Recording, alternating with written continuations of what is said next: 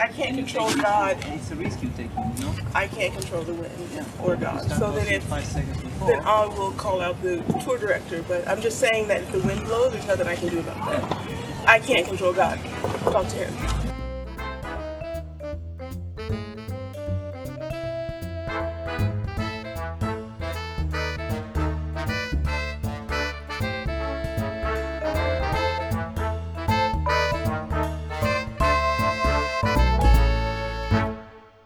Everybody. Welcome back to the Body Serve. I'm Jonathan. And I'm James. We are back in Toronto. Went to a few different countries. We saw tennis in Berlin. It was our first ever grass court tennis experience. And how was that for you? Well, first of all, the bett1 Open. Well, fuck my drag. Hmm. bett1 is a mattress company. It's not a betting company. Bet. It's not a betting company. Well, you said it on a previous Did, episode. I don't know if I ever said it, but I and definitely you thought did. it. You're like, fuck that. But I didn't correct you either. I just sat there in stupidity as well. so I'm maybe 20% less culpable than you are. Right. The Berlin Grass Court Tournament is on an absolutely beautiful site. It's a very small tournament. There are only a few courts. Uh, the show court is called Steffi Graf Stadium. It's uh, a quick walk from the Grunewald S-Bahn station. The transit, like getting to the tournament, was a dream. It really was. as you said, a small, small site surrounded by, as one might imagine, a lot of wealth. Yes, of The houses in that neighborhood, very wealthy neighborhood. like you're walking through from the subway station, you're walking through an incredibly wealthy sta- uh, neighborhood, and then there's a tournament. Yeah, just just down this little residential street. It looks like uh, you know, it's it's very wooded, it's very green, and it's close to um, the Grunewald Forest, which is this massive preserve within the city limits of of Berlin. Things we liked about the site and the tournament. Something I'd never seen before at a tennis tournament. You walk around the grounds and then you see something that says chill out section or cool out area. What you called it the cool out area, like a Jamaican. What is it? Chill out? What did they yeah, it? I think they call it like the chill out zone. And so you go walk down these steps by the forested area and then you look and look, there's a little river. a little like a little meadow a little lake. and a lake. It very much looked like a fairy tale scene. There's a, a mini kind of hill where they had chairs set out for people to sit down. And you could mm-hmm. just go and, you know, after you watch Donna Vekic take out Yelena Rybakina, two minutes later you could be just sitting in tranquil serenity, mm-hmm. watching the water ripple with nobody around you. That was amazing. You know, at almost all tennis tournaments outside the majors, the access and the proximity of players is is quite shocking. Right? Players walk through crowds all the time. There is an area where you can sit at the Berlin tournament where you're really right outside the players' area. And when you're down that hill, you're sort of sharing space. There's this um, sort of assumed invisible line that you shouldn't cross, but none of it is like roped off or anything. The players are also welcome to come down there and chill. Spoiler, if you didn't know already, Petra Kvitova won that tournament.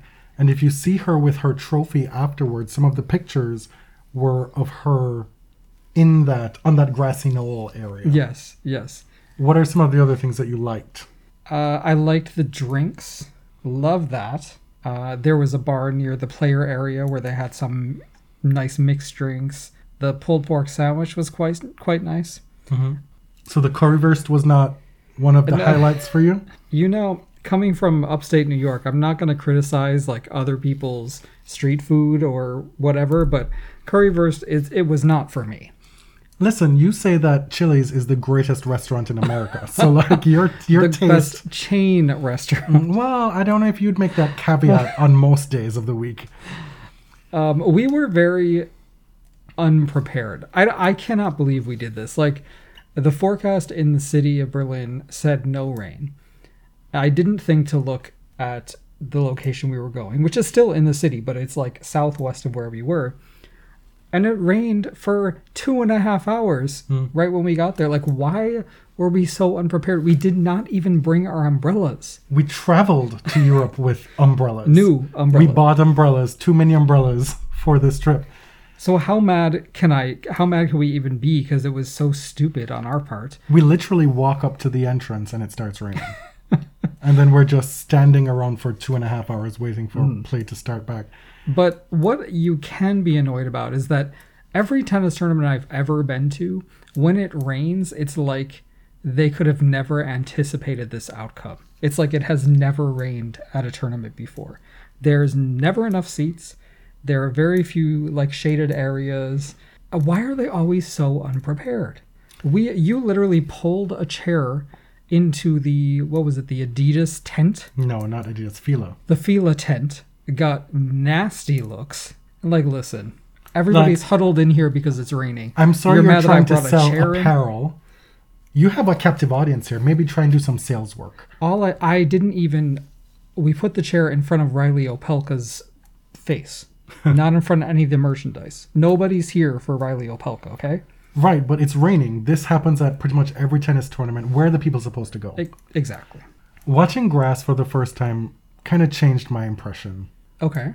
Well, it it it softened me again toward the surface because I think I've been pretty harsh on previous episodes in anticipation of this grass season, saying it's archaic, and yes, it's terrible for the environment and all these things. It's associated with the stodginess of Wimbledon and the All England Club, and it it is probably the pinnacle of aloofness and eliteness in tennis. That kind of inaccessibility that makes tennis not affordable or accessible to the masses.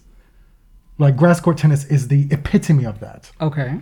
And you don't need to look further than even some of the country club players from North America have never played grass court tennis until they go to England mm. because they just don't have access to that. Even them don't have access to that in North America or whatever. I, I'm just becoming more and more put off by how niche within the niche grass court tennis Okay. is. Wait, but seeing it change. Wait. It didn't change that. It just made me like kind of ooh and ah a little bit.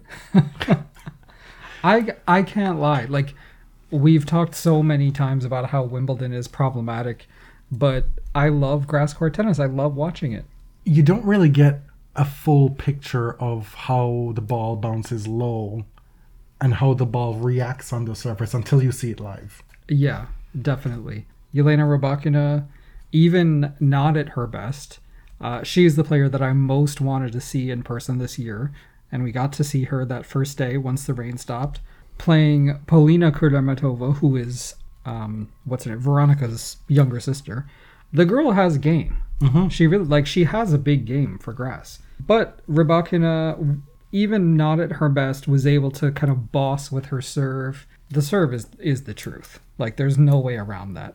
And even though she seemed like a little bit lethargic, loved watching the movement. It's not like you see her scurrying. It's it's not even like you see all this speed. It's just that she's put herself in the right positions for pretty much every shot. I'll tell you the things that I didn't like about this tournament. Okay. I was so disappointed that given that there are only three show courts, one of them was pretty much completely inaccessible to the fans Yeah. and made exclusively available to the VIPs. Mm.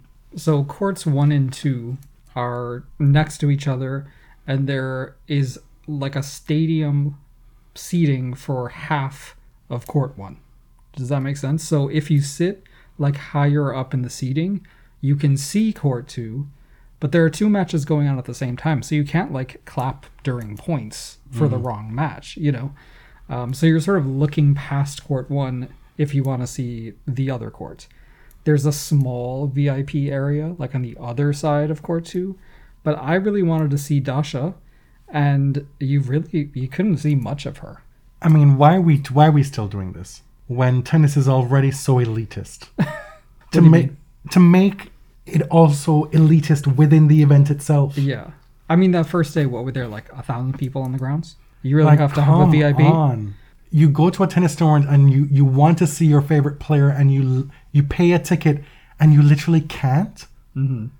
Like you have to go up into a high seat on an adjacent court to be able to look over court one to then view court two beyond it to catch a glimpse beyond the umpire chair obstructing you because Hans and Steffi are VIP members at this golf club. Who are they? It's a tennis club, Like, by the way. You said golf. oh, golf club? uh, Six of one, half a dozen of the Right. other. Like, I mean, no, but people just love feeling elite. You know, like any chance to have a higher status, like on a plane or at a sporting event, they will take it. The other thing I didn't like, and I was completely just, uh, I could, I could not believe it, but yet I could.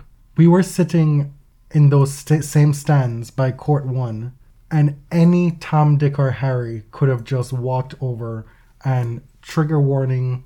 I'm sorry to say this, but it's vi- it's relevant for this podcast and this sport. Stabbed one of the players Oh, yeah. because this happened in Germany. I don't even remember if my ticket was checked. There was zero security. It was scanned. I had a bag. to get into the to the Yeah. site it was scanned from your phone and that was it you could bring anything into the event I had a bag. Nobody even looked once at it. No, you could really bring anything you wanted. and there was no real security courtside I, I could not believe it and then initially i was like well maybe things are different here and then it's like no this is where it happened not berlin but Yes. germany mm-hmm. Anyway i just can't believe that in in 2023 the things that we allow ourselves to be subjected to in the name of security worldwide in so many different fields and avenues and instances that we just turned a blind eye to this kind of stuff still Where they could actually be useful. exactly Uh, hey, but you don't have to take your shoes off at the airport anymore. that is i i That's actually i really nice. appreciate that I mean, overall, it was a really great experience, and we were. Uh, I like. I don't want to sound complaining. Like we're so privileged to go. Like it was such a treat to go. Um, and I understand how lucky we are uh, to be able to see live tennis, especially in another country. No, okay, but our perspective now is a little bit colored by us traveling with you as a semi-disabled person. Let's be real. Yeah, and that's And not also- even that's not even being funny. And, Um, but also we're older now. We are. And so traveling now, it just becomes so clear how everything is so uncomfortable. those well the seats in Steffi Graf Stadium may be the worst seats I've ever sat in at any sporting event. Like no joke, I'd rather sit on a bleacher. It was a perfect L, like a a perpendicular, you know, like a perfect right angle. I like I could not sit in the stadium. We we sat there for one match and I I could no longer sit there physically. I have something similar to what Anett Kontaveit is retiring uh, from tennis for, like disc degeneration. Uh, it sound I feel like it sounds worse than it is really, but yeah, uh, uh, I didn't realize the sheet the seats were so terrible. I may have spent more on like lower seats because they had these like beautiful chairs in the mezzanine section. Naturally. Right. No, but uh, just in general, travel in general, airplanes. yeah, it's really difficult for people who have disabilities. So let's talk about the results on grass that have happened since we last recorded. Our last actual tennis episode was our French Open recap, and then we had a mailbag episode that we released while we are on the road. And in that time, a whole bunch of grass court stuff has happened. Of course, in Berlin, Petra Kvitova, back to back years now where she goes into Wimbledon with a title on grass. She won her sixth career grass title. That's a lot considering how many other people have and how few tournaments are played on grass. Uh, she beat Donna Vekic in the final. Vekic took out Wimbledon champion Rybakina. Vekic had a really wonderful week here. Vekic is accomplished on grass. She's had good results on grass before. And this was, I watched that whole match. It was so impressive to watch Vekic do that. From she stepped out on court, she had this air about her that uh, I, I'm I'm just ready for whatever happens today. the very first game that she's serving, she stops a couple times to fix her hair because her hair it was really bothering her at that point. After she wins uh, a crucial point in the second set, I want to believe she finally breaks Rybakina and then she's going to serve. Some of the one of the dude bros in the crowd says something to her and she starts laughing and she says something back to him like hello, like this is a very important part of the match. And she's able to just, you know, break the was it the, the fourth wall, the third wall? Yeah, yeah, the fourth wall. It's like she kind of unlocked something mentally that week. No, I'm just saying that she had a a calmness about her Yeah, clearly yeah. that day. And the game to match it. She did not allow Rebecca to push her back from the baseline Mm-hmm. at all, which is not easy to do in that match. No. In that matchup, hit, I should I mean, she hit 15 aces in that match. Uh, we also got to see Jabeur on grass. She played Jule Niemeier, lost. We know that Niemeier can play on grass. She made the Wimbledon quarterfinal last year, but damn, like those are some powerful ground strokes, and they just fly right off the grass. She seemed a little bit out of sorts in that first set against Ons, and then mm. something happened. Yeah, And when it clicked, she was just redlining from the baseline, would not miss. It was a completely different person. it was it was one way traffic pretty much. She seems to be coached by Andrea Petkovic right now. Because Petko was in her box for that match. And then I mm. saw her the next day sitting alongside Petkovic on court one in the stands watching somebody play.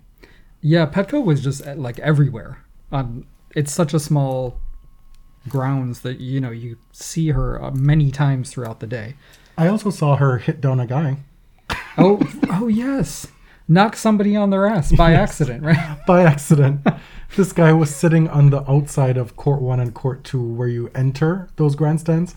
And she walked by, and he must not have been watching, and she must not have been watching. And he ends up being just knocked down to the ground.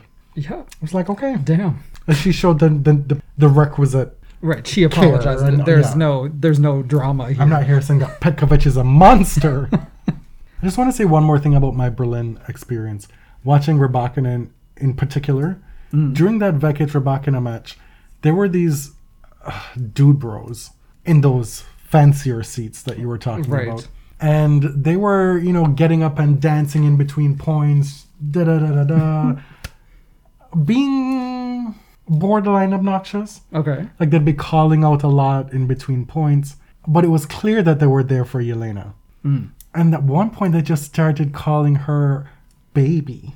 Oh, what? Like, let's go, baby. Oh my god. And I'm just like, what on earth gives you the right to do that? No. It was there- so gross. There's yo like there's something about her, the way she looks and her demeanor that attracts a lot of like weird ass admirers. A lot of like older men as well. Well, these were younger. yeah. Younger than me, at Um, least. Yeah. I'm Earlier sure. Wait, day- I'm sure a lot of women are listening now and be like, "Oh wow, these two naive fucks." Like this is what women have to deal with. Oh, I'm sure. Every day of the week. But like online, Yelena attracts like the same kind of weird comments that someone like Chris Evert does. But it's like sort of infantilizing, like this perfect baby, y- Mm. you know?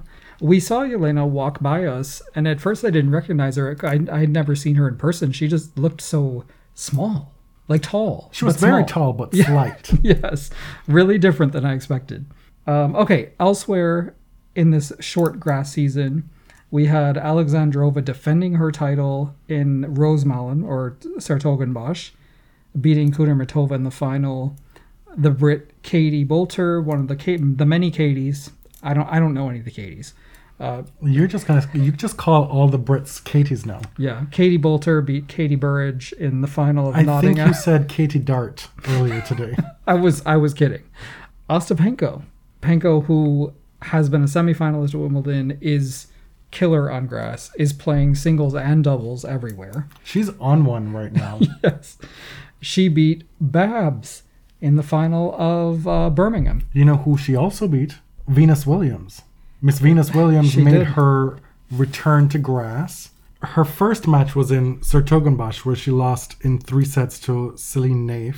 Venus won the first set, lost the second set in a tiebreak, losing 6 2 in the third. And then she shows up in Birmingham. In her first match, beats Camila Giorgi 7 6 in the third set, 8 6 in that tiebreaker. She then goes on to play Jelena Ostapenko, loses the first set, is down a break in the second. I believe she was even down 5 3 in that second set, and comes back to win it 7 5, goes up a break in the third set, before Ostapenko comes back to win it 6 3.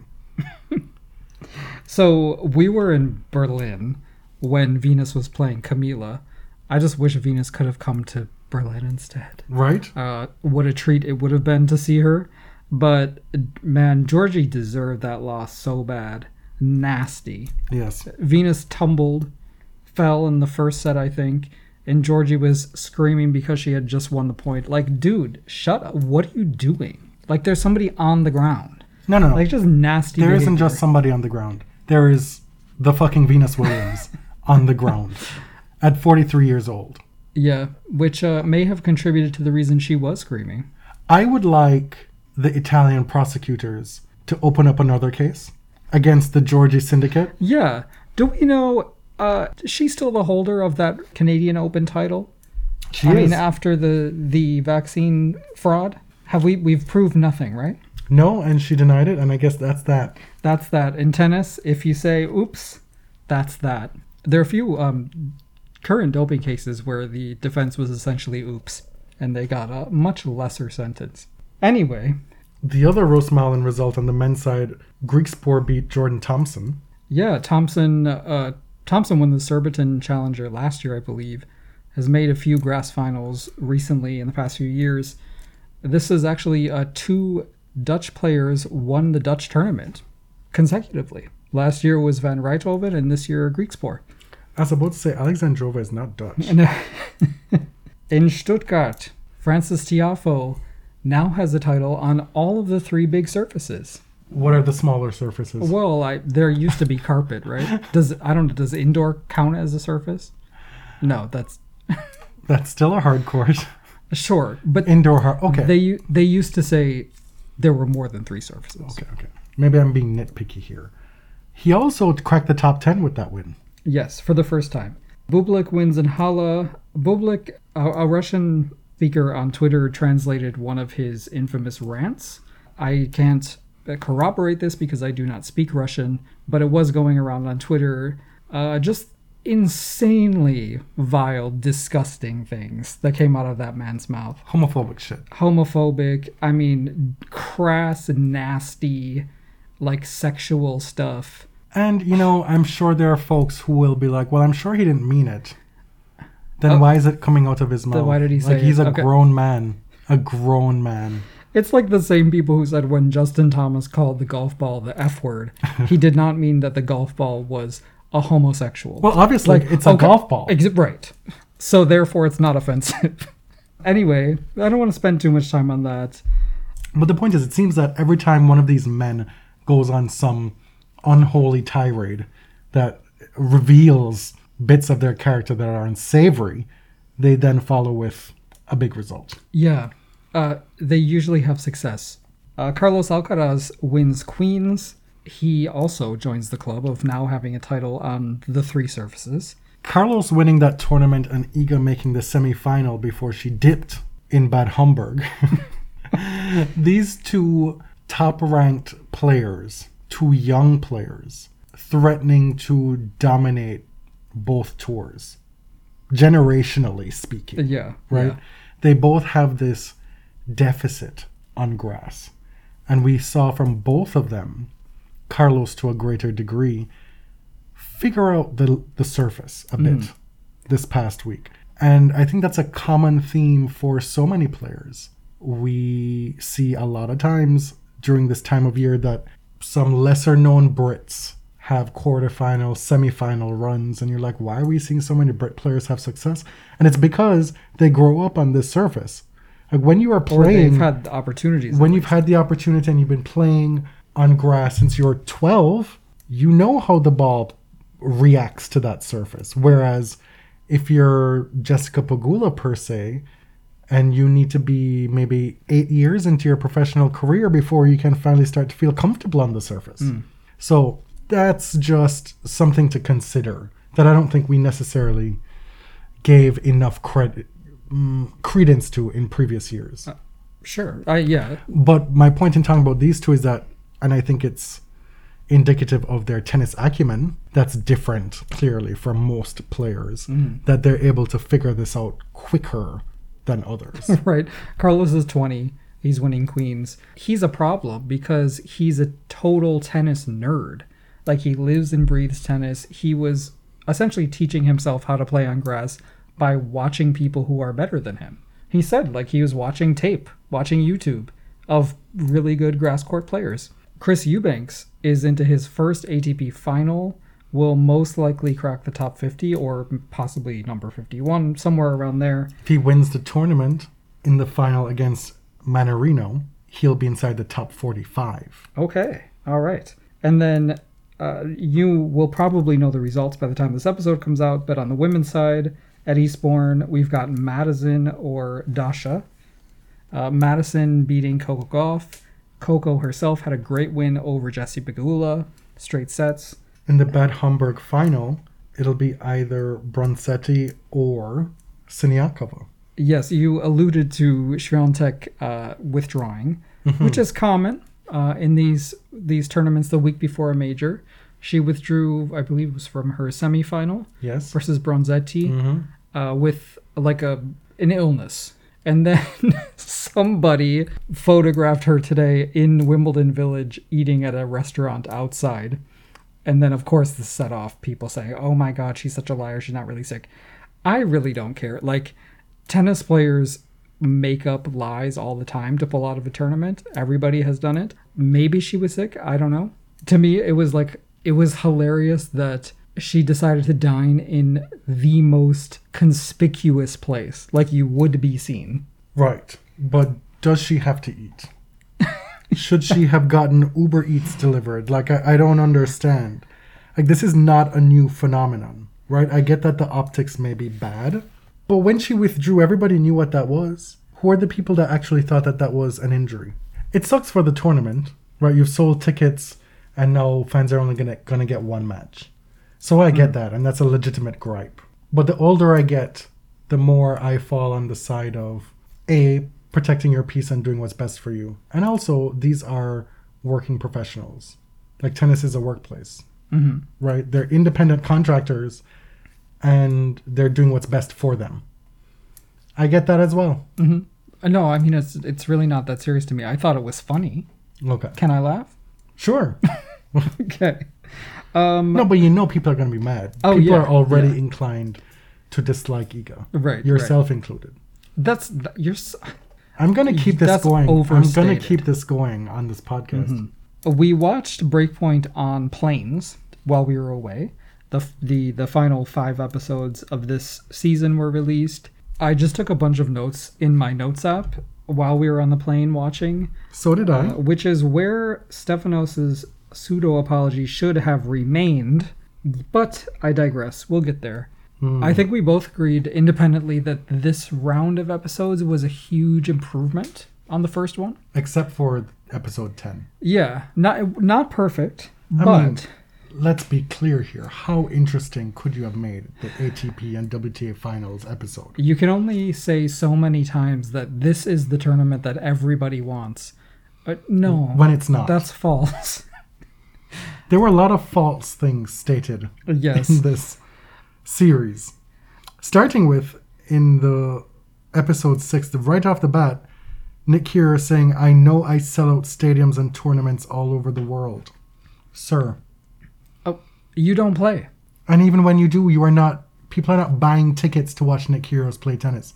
You are maybe Well, a some- some maybe maybe a nice byproduct for some people. I think no, I think there's a semi truth in there. I think that Nick does drive a lot of attention, and we've seen it. I don't think it's at the level that he thinks it is. Like he talks like he's bigger than Djokovic and Rafa when that's clearly not true. But he's not hundred percent wrong. At Wimbledon, when Alize Cornet beat Iga Swiatek, the voiceover says Cornet takes out Iga Swiatek, the red hot favorite. No, No, again, no, fall. false. I get it. Like I get what you're trying to do, but no, Iga was never the favorite for Wimbledon. Nick Kyrgios saying, "You know what they say, Netflix? Behind every man is a great woman." And they still kept that in after everything happened earlier this year with the trial. Mm. One of the best parts of the first few episodes of this second batch, the second big batch, was the relationship between Ajla Tomljanović and her father. Yes. I think a lot of people, myself included, were asking like why Ajla Tomljanović? Like why was she chosen? And I think the second half of, of this season, her story really like played out in an interesting way. Finally, a lot of that had to do with her. Maybe they were telling the story better, but it actually like paid off. We've said before following the superstars might not be that interesting because they're not actually that interesting. With Ajla, I feel like there were so many shades that she showed us. Right, and a lot of people thought, well, she's only there because she's dating Berrettini.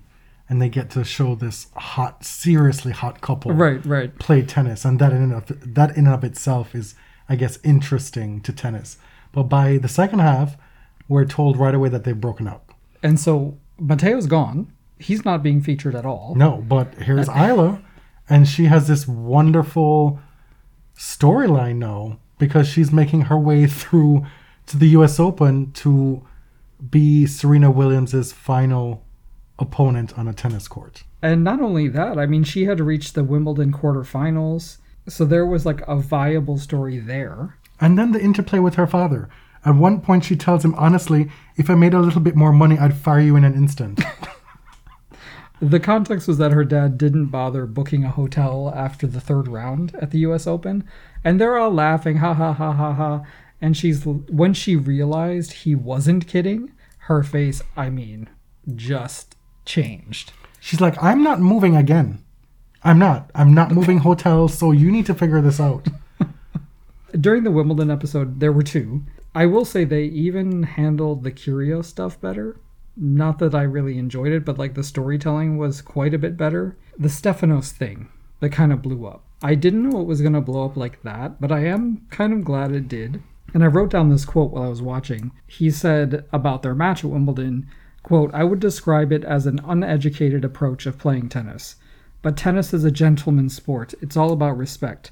We're not playing basketball. Well, that was after he'd already said, quote, he's brought that NBA basketball kind of attitude to tennis. Yeah. And so I wrote, I don't know, feels kind of racist. Uh, Twitter seemed to agree that it felt kind of racist. I wrote yikes in caps. Okay, so Nick himself has talked about bringing a more NBA approach to right. tennis. Right. So this is not Stefanos bringing this up out of nowhere. But of course, he has no tools to not trap himself in a vortex of racist discourse. No, he he has he's not equipped. He's tethered to nothingness. I said this. His use of the word uneducated was a big problem. And the thing is, like, uh, we we all saw the Wimbledon match between them. We talked about it on the show. Nick pushed his buttons so hard on purpose, and Stefanos led him. So this whole like gentleman sport thing, Steph allowed himself to let anger take over. It was He embarrassing. Bashed the ball into the stands. He started behaving like this person he claims is is uneducated.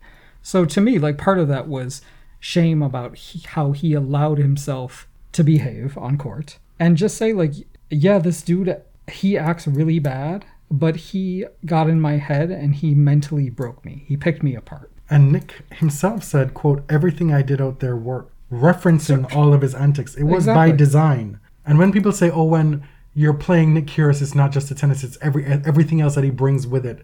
It's not external stuff exclusively. It's the stuff that Nick actively brings to the tennis intentionally Oh yeah. to throw people off. And I, I mean, I hate that shit.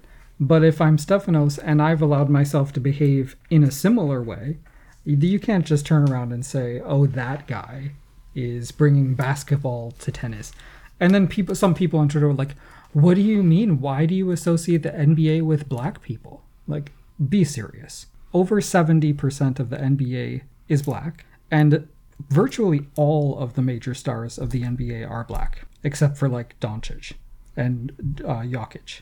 Well, uh, at least Netflix addressed the Kyrgios Assault situation as well. They actually mentioned it on air in, in the second half. Amazing. They they are just bastions of morality. Yeah, I mean, it was still like a rehabilitation tour. I would like to uh, say that Felix Auger Aliassime and Chrissie Evert are both cancelled. What? Why? because they both counseled Ajla Tomljanović ahead of that Serena Williams match at the US Open. yeah, don't like that. Goats goats need to stick together, okay? I know that I knew that Ajla and Chrissie were close. I didn't know they were that close. Where Chrissie was like, she's like a daughter to me. Uh, and Felix and Ajla are very close. We knew that already. But like, this is Serena. Honestly, cancel Billie Jean King as well. Because if I hear that pressure is a privilege thing one Oh God. more time, and then I realize that it's written on the actual facade of the player's entrance as they walk onto Arthur Ashe, when they showed that, I was like, oh. Honestly, though, Ajla is, she's a star. And I will forever stand until she does something cancelable. Because she handled that whole Serena thing, and we said it when it happened, from top to bottom, start to finish, with aplomb. Mm-hmm. Mm-hmm. And with a poise and a humility and a self deprecation and a humor that was just really good to see and to watch on this Netflix series. Yeah. Still feel bad for Anett Kontaveit, what she went through and, uh, you know, wasn't able to do it against Serena, left her press conference in tears. I just, I cannot imagine that type of pressure on a player. Uh, before the match, Ajla's dad was like 30,000 people. Hey guys, we're fucked. and she did it. I think despite the improvements, one of the things they're not doing very well is filming the tennis. Mm-hmm. To me, first of all, the way that they display the scores is confusing if you're used to the regular way of tennis. And I don't think they're doing a really good job of like capturing how important momentum is in tennis matches. They're just chopping them up too much.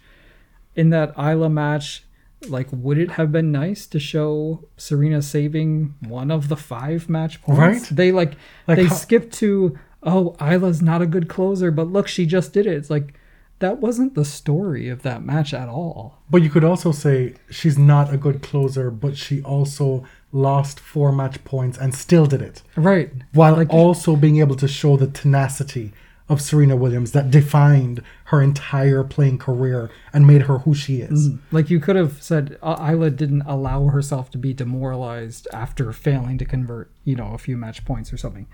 What other documentaries have done better is weave the actual gameplay into the storytelling better. Sharapova's commentary is one of the best parts of this thing for me. Is it? It is. Is it though? She doesn't add much, but when she Okay, does, the way it's I'm- delivered, I really enjoy it. Okay. I but maybe she has an acting future in her. I do not really I never got it, as you know. Oh my god. I think uh, once they got to the US Open, Netflix realized, "Oh shit, maybe we should actually follow the best players." And so we got some stuff about Iga, not a lot. And we started getting a couple things about Carlos Right. as we went to the US Open. And at that tournament is where we get Patrick we get Patrick saying about Frances Tiafoe, quote, Frances better than anyone represents the American dream. Okay, thank now you. Now, what does that mean, Patrick from France? I mean, Frances has a great story. It does. that should be told. but why it gotta be American dream? Why? Well, why does it have to be Patrick? like, why is he telling it? Because the American dream in 2023 looks like what exactly? Well, following today's Supreme Court rulings, it doesn't. It looks like shit. Oh, it was just an inane regurgitation, devoid of intellect. And I think it also is emblematic of this constant need in tennis to describe everything at the highest tilt. Hmm. You know, that you can't just describe something, you have to be superlative about it. This has to be the best that ever did. Mm. Oh my god, this mundane run of the mill five hour, five set match was the greatest tennis I've ever seen. Yeah. Notably, provably false, given the last 20 years. Mm. Like, come on. But everything, in order to make it seem important, you have to make it seem like the most extreme version of something. Frances, of course, you remember, made it to the semifinals of that tournament, and along the way, he had to beat Rafa Nadal. And he gives a quote that I really enjoyed. and this is even me as a Rafa fan, right? He says, Nothing but love and respect for him. We got a date and he has to come see me. So let's do it. he also said he's on some other shit, man. about Carlos Alcaraz. Oh, oh, I forgot to write down who it was about. It was about Carlos. One of my highlights was watching Frances's mom back in the tunnel looking at all the NBA players and saying, Thank you all for coming. Thank you so much for coming. Like, just the sweetest. and then here we go. It wouldn't be a Break Point episode with Taylor Fritz being on some bullshit, right? Talking about how woe is me. I am so sick of everyone trying to discredit the win, Rafa at Indian Wells. And so when he beat him again at the World Tour Finals, Rafa, his worst surface, Rafa, who's still injured, Rafa, who is a shadow of who he was, blitzing everybody to start the year. Now it's vindication. Now I finally can revel in this moment without you haters trying to take the moment away from me. Girl, sit down. The That final episode was very boring. I'm so sorry. It was horrendous. And on a long plane ride, I was willing to watch very boring things.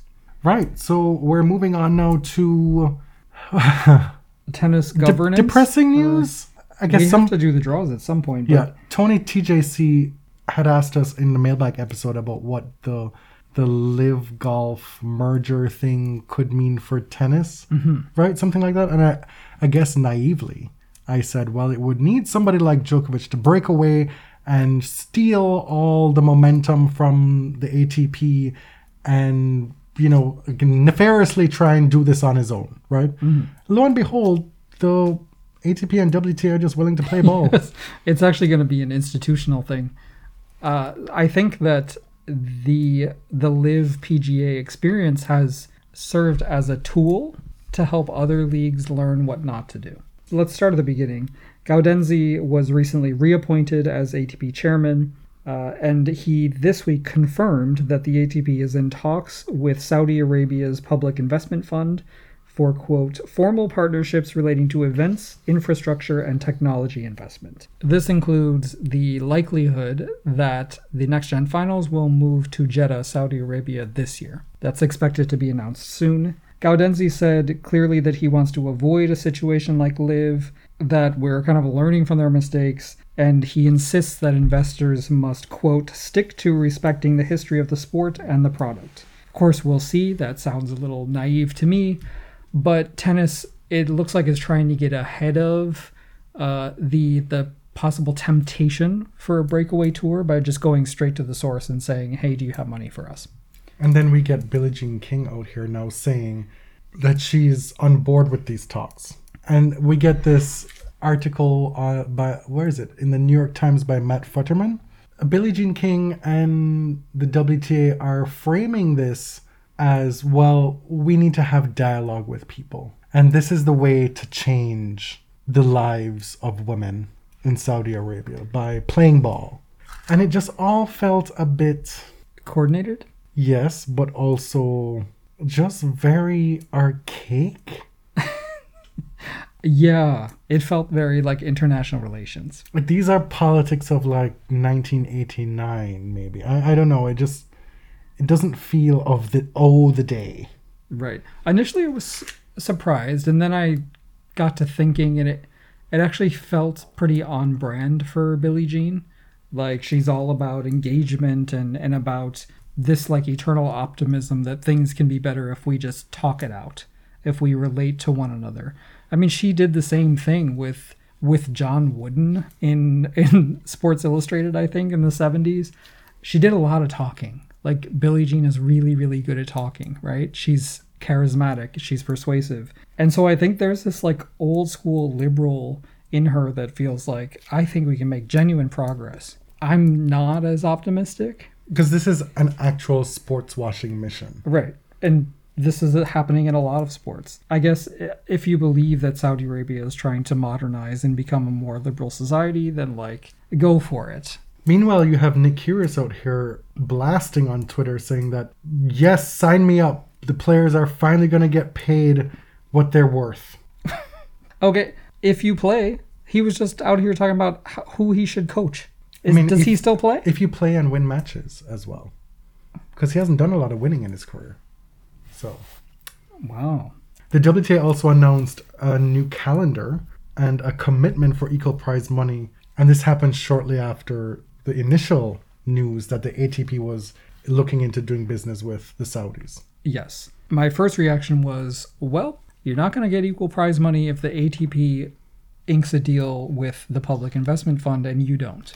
Now you're left in the dust yet again. Nay.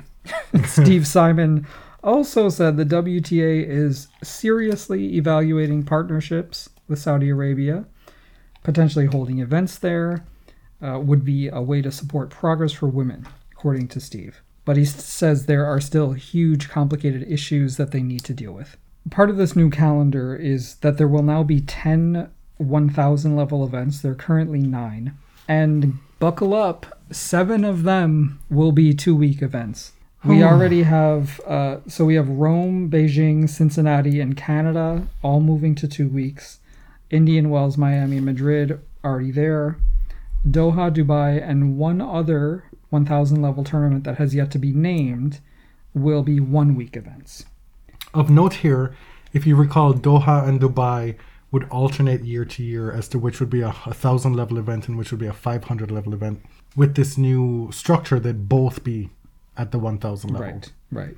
They would also be increasing the number of 500 level events to 17 and then kind of changing the approach to the 250s to give them a stronger regional focus and kind of fostering younger players. So opening up more opportunities for people to play at the 1000 level and I guess leaving open opportunities at the 250 level for younger or lower ranked hmm. players. And increasing restrictions on higher ranked players playing those 250s. Yes. So this pathway to equal prize money, the goals are that at the joint 1000s and the joint 500s, they'll have equality by 2027, and at all other 1000 and 500s, it'll be equal in 2033. And that's a long way off. It is, but again, it's like, are you just, is this just like cash flow out to equalize prize money like in an artificial way? Like, is this based on revenue forecast? Or is this just CVC is giving us money and we're going to use this money to increase prize money to the men's level? Which is partly great and partly depressing. I mean, that's the news, and we're just going to have to wait and see how it plays out Mm-hmm. at this point. I, I don't have anything to add to that per se. No. Can we not call all of the British grass court tournaments the fucking Rothesay? Or however you say it. You that? mean like how there were all the Fever Tree, all the Nature Valley? the Fever Tree ginger Every- ale spritz open? Every goddamn week I open and somebody else is doing something at the Rothesay. Like, can you give me the city, maybe? The location? I thought Rothesay was the city. Holy shit. It is so annoying. What is it? The LTA? Yeah. They just must be, they must be just license all all Yeah. of the tournaments that they own. They have to one the name same. They package it or whatever. Like, I get it, but you got to give me something here. A couple of final news items before we get into the draw segment of the episode. Anett Kontaveit. Wow, what a gut punch. To her Yikes. and to everybody, Yeah. really. Like, this woman is not even a year out from being the number two player in the world. Being on that massive Arthur Ashe stage, looking down Serena Williams in her final match and giving a great account of herself. And then to have her career just completely collapse in the Mm-hmm. aftermath. Nothing to do with that moment, No. but her body just giving out. I mean, she was only 26 years old then, right? She's 27 now. Wimbledon will be her last tournament. She's retiring with lumbar disc degeneration, which is just wear and tear on your discs. I know what it feels like. I would never be able to play tennis or anything in this state. Um, so I I can't imagine the sort of like daily pain that she has to go through to train. So I definitely sympathize. It's just so young. Another retirement. I know that one of my lasting contributions to tennis discourse will be how dare you ever tell somebody to retire? but if somebody was deserving of it, it was Feliciano Lopez. And at long last, it has happened. Feliciano, who has been a tournament director for several years now, while also being an active player, which A semi active embarrassing. Well, I feel like Feliciano has been in the process of retiring for at least five years now. Uh, he's somebody who has lined up his post playing career with uh, quite a bit of cunning and strategy, What did you just call me? and also banking on pretty privilege. Most definitely, right? I mean, your mother used to call him Delicioso. he was a big draw for her when she first started going to tennis Right. tournaments.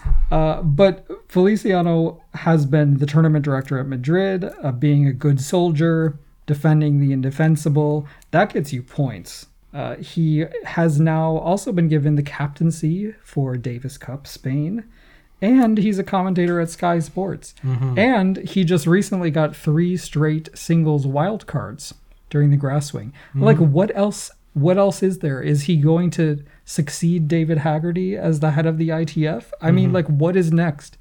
And allegedly, he still couldn't tip properly at Applebee's back in the day. Wow, I feel like that's off the record.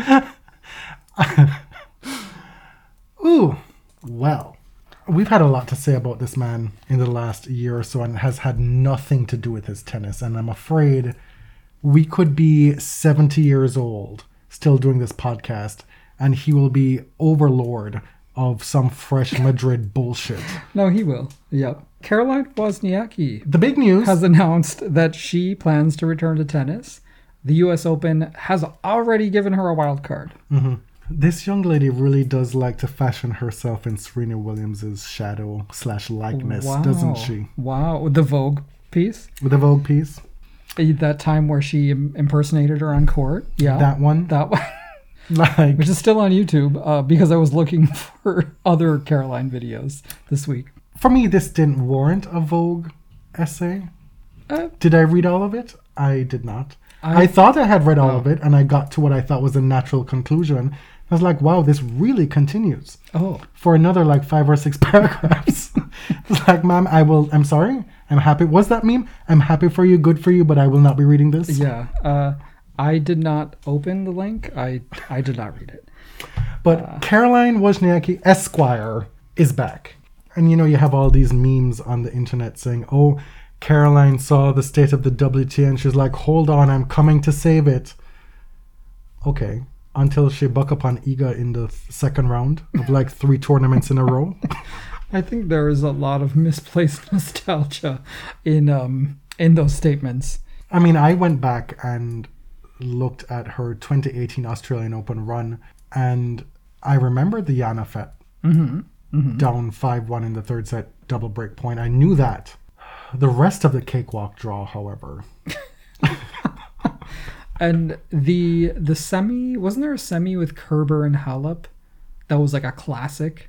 yes, and then and yes. then Simona and then to the Simona final, was like, uh, obviously a little worn out, right? that was one of the best matches I've ever watched. That Yeah. Kerber Halep semifinal.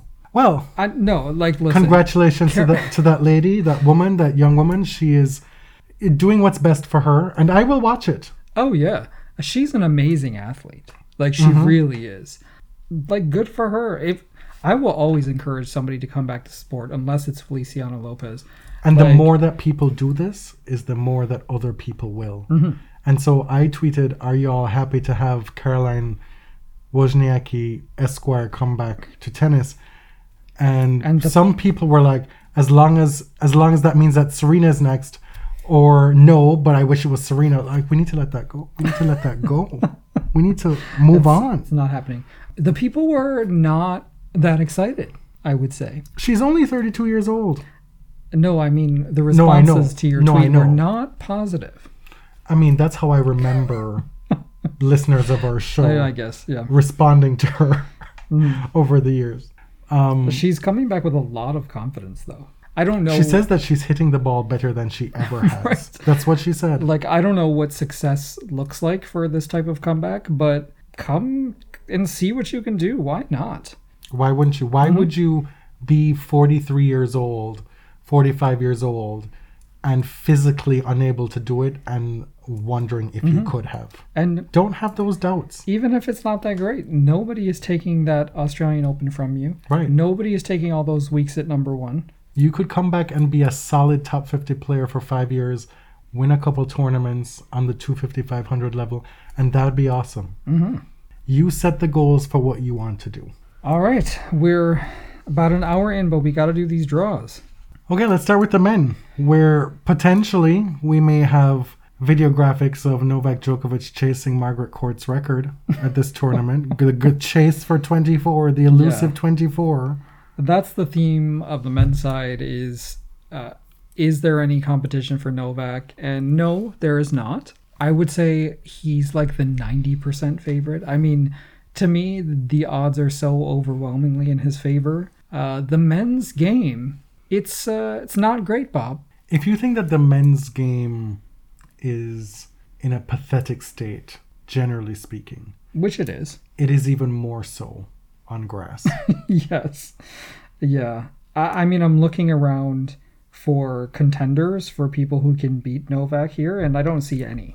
You have Stefanos Tsitsipas flailing away in Mallorca, looking like I don't know what the grass court is doing to him. Have you seen those videos from this past week? Yeah. What is going on? I'm so I'm always so confused by him on grass because you I don't know, just like looking at his game you'd think he'd be a lot better. Right, you'd think it conjures a Federer kind of thing, but it really doesn't. He's not that. He's not that. I'm not saying the skill level, I'm just saying like the style of game. That's what I'm saying. Yeah, I don't know.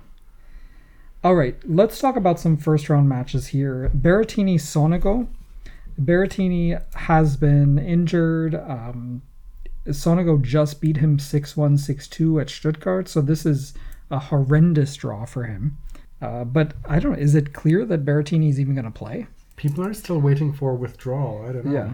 Similarly, is it clear that Kyrgios is going to play? He's there. He is, and he could face his last year vanquisher in the quarterfinals, I believe. I think they're in the same quarter because of Kyrgios's ranking. Frances Tiafoe opens against Yibing Wu. That's a tough one. Yes. David- Davidovich Fokina against Arthur Fils. Yeah, and Alejandro is not doing that great on grass right now. He could meet Rune in the third round, uh, which I think Holger has to be the heavy favorite there. This tournament also sees the return of Milos Raonic. Yes. Okay, so Milos is back. He is still dealing with this shoulder thing. He pulled out of his most recent tournament with a shoulder injury. It's unclear what kind of Milos we're going to see here, but I am kind of excited he's back. We've got these dangerous floaters here like Adrian Mannarino, who's currently in the Mallorca final. Uh, Tallon Griekspoor is the 28th seed. He just won in the Netherlands. Starts against Fucsovics. Daniil Medvedev has uh, never gone past the fourth round here at Wimbledon. He does have a grass title at Mallorca. Mallorca seems to be like the exception. Stefanos also has one grass title, and it was at Mallorca. But Daniil could play Mannarino in the second round. There's Griekspoor, another grass court guy, in the third round. And then it gets very interesting at the bottom part of the second quarter. Well, what are you doing here? Because you started off by just saying, "Oh, here are some first round Yeah, I know. I sort of Like, which draw are we in? What section? Sorry, we're in the second quarter now. Down all the way at the bottom. Andy Murray starts against Ryan Peniston. Son of Cece Peniston. Did you know that? What? Finally, Oh, it's oh, right. happened to me. Uh, Ryan had some wins. For the record, that's a lie. Yes. Ryan had some wins during the grass court swing last season. I remember talking about him.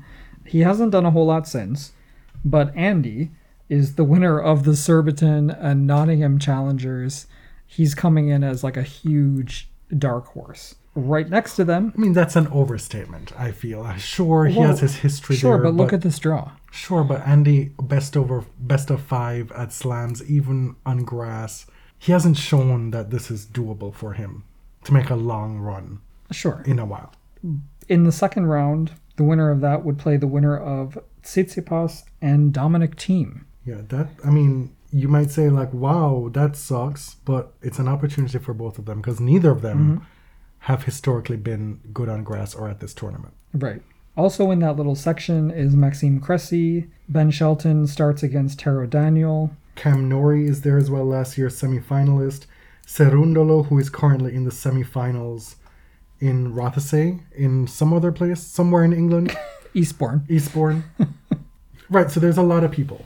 The, the challenge with grass, and I feel like in this day and age, we are more looking for the grass experts, the people who've had like niche results on grass. And it's similar to what it was like in the 80s and 90s with clay. Like you get to the mm. French Open, you're like, well, this person is a clay expert. And Right. so we need to look for them here, and then they'll be trash on grass, and then they'll maybe make a fourth run at the US Open, and that's it. But now we can look at people because I think over time, this unfamiliarity with grass court tennis has just exacerbated. It's gotten the gap has been it's been wider. Which is interesting because the grass is certainly not as fast and low bouncing as it used to be. As much as Wimbledon says we haven't changed the grass, we all have eyes, uh, we can see it. You'd think it would be easier. Right, but this is where the channel slam conversation comes into play and why people think of that as a huge achievement because it's not just that you're adjusting to a new surface, you're adjusting to a surface that's so drastically different from clay in such Yeah. a short period of time. And you have to balance taking time off from the French Open, resting yourself, acclimating to a new surface, playing matches when you only have what three weeks between those two big tournaments, figuring out when you're going to play, how much you're going to play. If you get four matches under your belt and you're going to peace out like Iga, Right, You know? I get all that, but a lot of those factors have gotten easier, not harder. You know, there's a, a bigger gap between the two slams.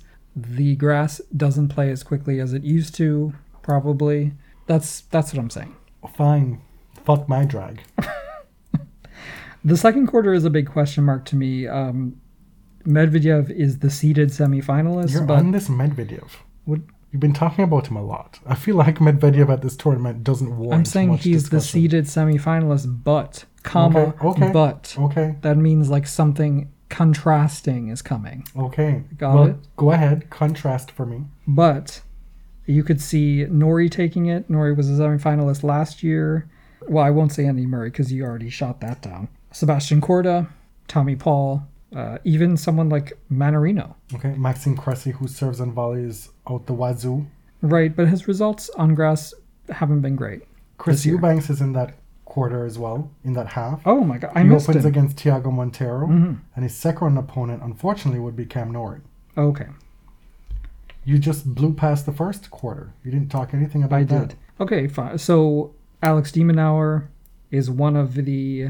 I mean, not like a grass court specialist, but somebody who is especially skilled on grass courts. Right, outside of Djokovic, he's the most accomplished grass court male player in the last couple of years, in terms of wins. Mm. He won Eastbourne in 2021. Uh, he was the runner-up to Carlos this year at Queens Club. Jason Kubler is there, who won a challenger, I believe, this season on grass. And Ilkley. Carlos Alcaraz is there. Of course, previously you wouldn't necessarily have thought of him as a huge favorite at this tournament, but now with the title at what Queens, Yep. there he is slated to meet Alex de Minaur in the fourth round. Of course, Berrettini is a, if healthy, a dangerous floater there. Grigor Dimitrov, he is the round of 16 potentially. He's a third round opponent possibly for Tiafoe. Of course, if Tiafoe gets by Yi- Yibing Wu, it's just impossible to predict. hmm Impossible. Impossible to predict. Did I say impossible? In the third quarter, that's where you've got Jannik Sinner and you've got Casper Ruud as the two top seeds.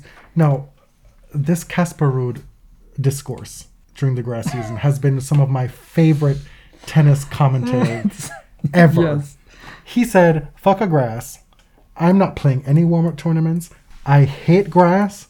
In fact, he told us yesterday he's allergic to grass. People often say that. except on a golf course. There you go.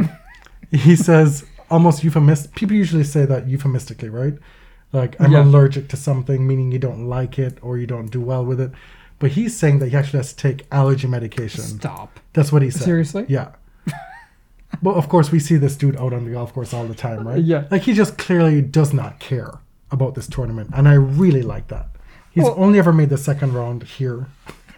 And also, he just lost the French Open final. Like, he needs to take some time for himself. He's Uh, only made three main draw appearances here and has only made it past the first round one time.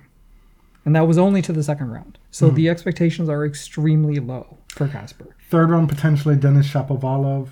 Borna Coric is in that quarter as well. Yoshihito Nishioka. Dan Evans. Barf.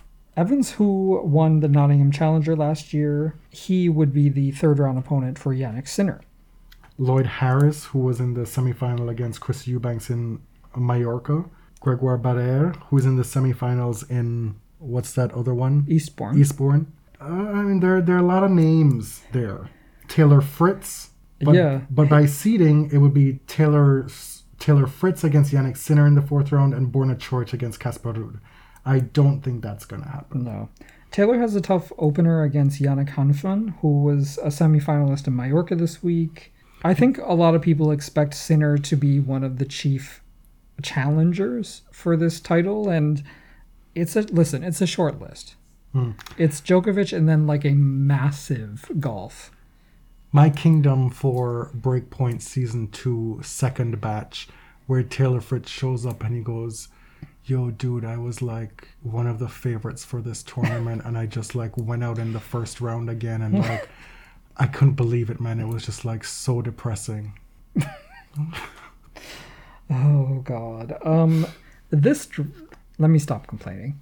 It's really hard to to to draft stories from this draw. It really is. Andrei Rublev was the unlucky top eight seed to fall into Novak Djokovic's quarter. Uh, Rublev was he was the runner up in Halle, lost to Bublik. Felix Auger Aliassime is there in that quarter as well. Of course, we have not seen him since the French Open. Lorenzo Musetti is there. Uh, John Isner, He's still playing, huh? still kicking. Uh, going back to Felix for a second, after the French Open, he said he was dealing with some illnesses, like he had gotten sick two times in a row, and he was going off to try to figure out what the hell was going on there.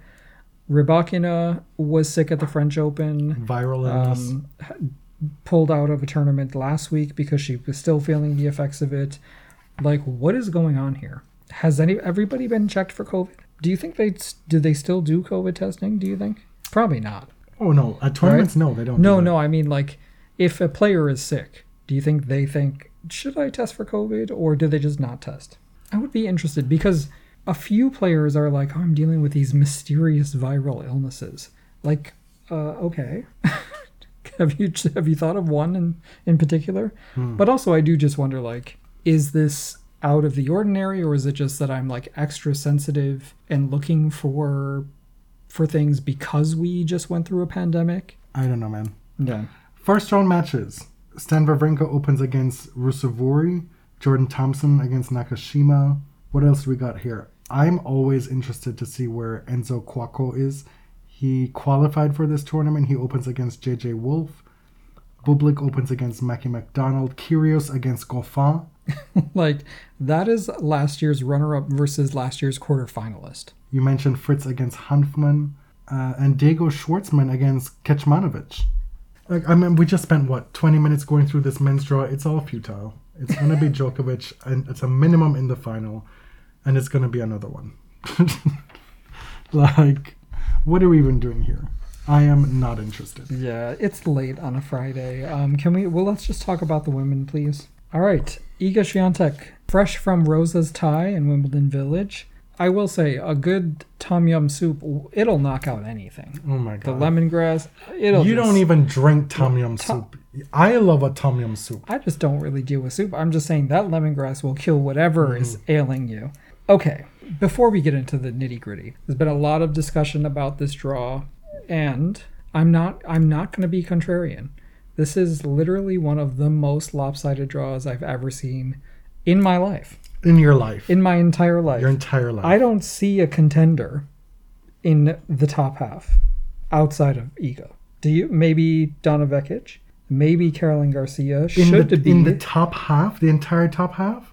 Where are all the grass court contenders here? Where are they? They're in the bottom half. Go- Everybody who's been playing well. No, you're. I disagree. I mean, it, it just so happens that Bencic has been injured. She hasn't been playing. How dare you have me defend Bencic on this podcast? Firstly, Kasatkina is in a final as we speak. She is. Coco Gauff. I mean, you've clearly just decided that she ain't she ain't gonna do nothing at this tournament. I love Coco, Mm-hmm. But but I don't. I don't see her as a contender at Wimbledon. okay, right? so Not there's, right now. there's part of your problem Not there. right now. There is Venus Williams. Yeah, who got a really horrible first round against Elina Svitolina. I don't think that that's necessarily the case. Venus is perpetually unseeded, and it could have been anybody in that first round. And That's true. Svitolina, historically on grass, is not that girl. That said, But Svitolina versus Venus.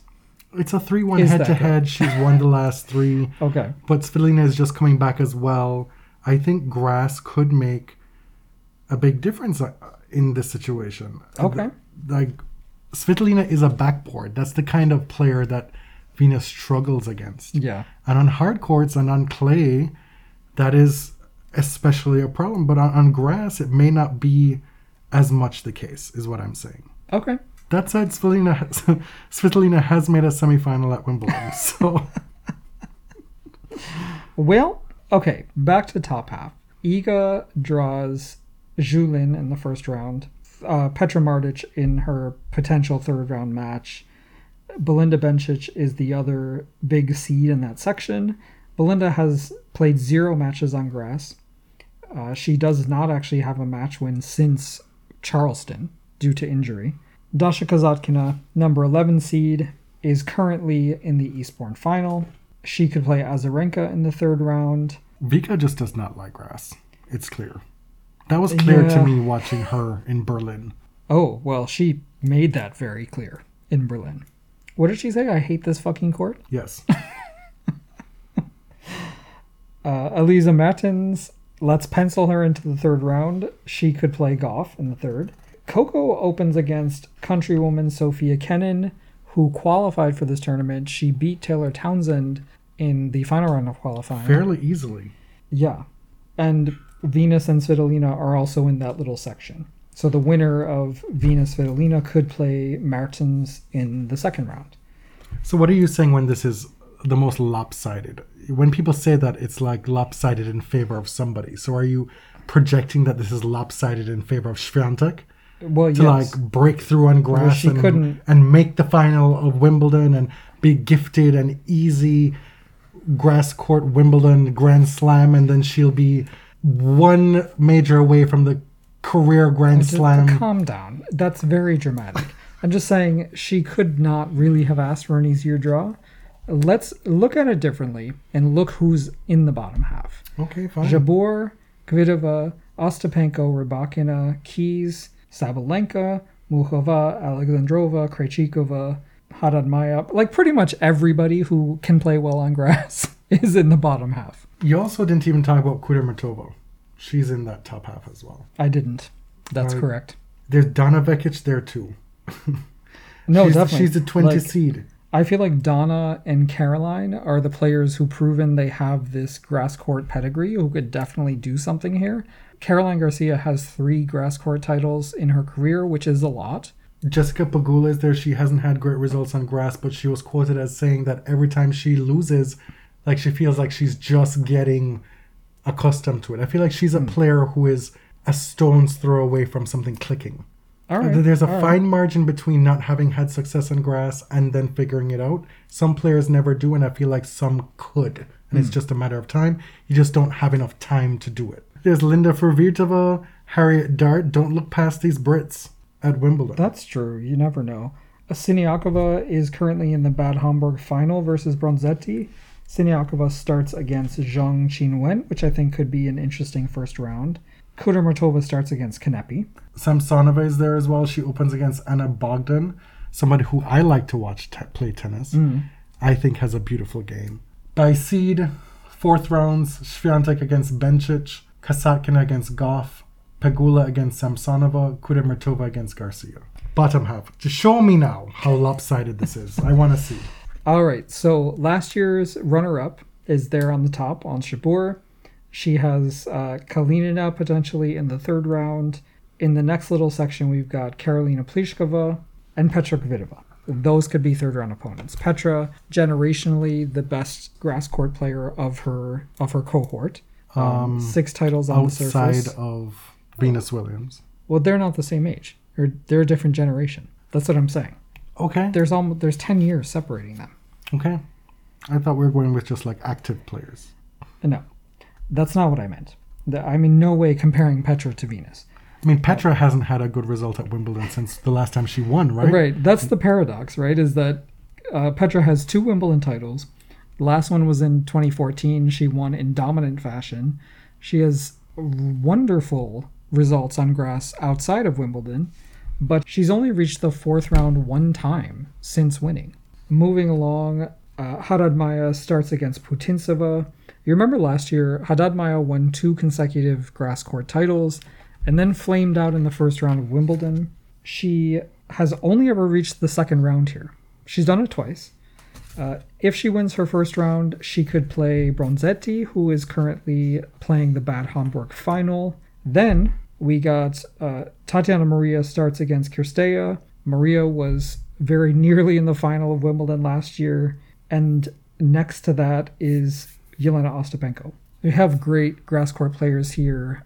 Penko, who just won a title, the former semifinalists, both of them, her and Maria, Haddad Maia, all for the privilege of potentially playing Elena Rybakina in the fourth round. Is Shelby Rogers a tricky match in the first round? Like, if Rybakina is not feeling her best, there is potential for that to be difficult.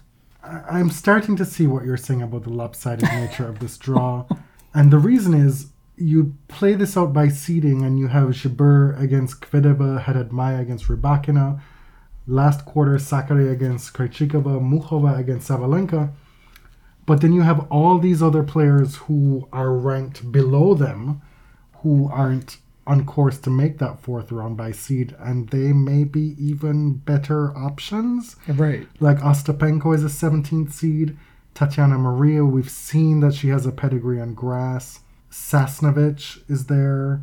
Bianca Andreescu is unseeded. She's in uh, Jabeur's section. I mean, as she should be, and as Well, she should be because on the surface as well, it's, yes. we need to not consider that. Jule Niemeier opens against Karolina Muchova. That is crazy. We saw Niemeier take out Ons Jabeur in Germany, and this young woman can flat out ball on grass. Right. But Muchova has been to the quarterfinals at Wimbledon twice. Yes. That was like originally her her breakout, like her, her best surface. Uh, this is two tournaments in a row where Muchova has a really difficult first round, but here she will be favored. Because at the French Open, she opened against Sakkari. Right. Right. Sakkari uh, has a difficult first round again. Opens against Marta Kostyuk. Previously, Alison Riske was uh, a grass stalwart. We haven't heard much from her in the last couple years. She opens against Paula Badosa. She's another person who's on withdraw watch. Céline Naef opens against Anastasia Potapova. We've got Madison Brengle opening against Sara Errani. Sara Errani. If you're looking for a match that promises mess, And that if- could be it for you. If you have a lot of time on your hands, Barbara Krejcikova opens against Heather Watson. You just got to look out for all of these British women. Whenever, wherever there's a British Yeah. woman in this in these draws, Watson is the woman who almost beat Serena Williams at Wimbledon a couple years ago. Well, Yeah. more than a couple years ago at this point. That was 2015, I believe, in the middle of the Serena Slam. Uh, Sabalenka, not too bad. You know, uh, potential third round against Begu, but then it gets complicated in the fourth round because you have either Muchova, Niemeier, uh, Alexandrova, who's already won a grass title this year and last year. At some point, Alexandrova has to make good, right? She has to break out. both her and Kudermetova. So Madison Keys has just tapped into something this week, reaching the final in Eastbourne. Maria Sakkari is the seeded player to reach the fourth round there, but I could see Keys going to the quarters. You know, there's Krejcikova. You're asking Madison to have good results in back-to-back weeks. That's that's asking a lot. Uh, but I think there's there's just a lot of like interesting grass court players here. Alexandrova, Sabalenka, Muchova, Krejcikova has won Wimbledon twice in doubles, has reached the fourth round here in singles. I'd have liked to have seen better form from Ons in this grass season. Yes. for me to feel more confident about her at this tournament. Definitely. But uh, you know, I know that Petra has yips here, but you think like she could be a real contender again, even given a very difficult draw. Right, but then you think of, well, two of the best pedigreed grass players at this tournament on the women's side could meet in the quarterfinals. Kvitova and Ostapenko. And that just seems unfair. Right. And alternatively, in that same slot, it could be some of the other best grass court players in Rybakina Jabeur. Correct. They're all in the same. Like, Yes. that is crazy. Fine, I accept your point. Right. I think I was just pushing back against you essentially framing all those other players as, as a nothingness. No, not that they're not very good players. It's just that the players who've been excelling on this surface and who have been playing well most recently are m- pretty much down here in the bottom half.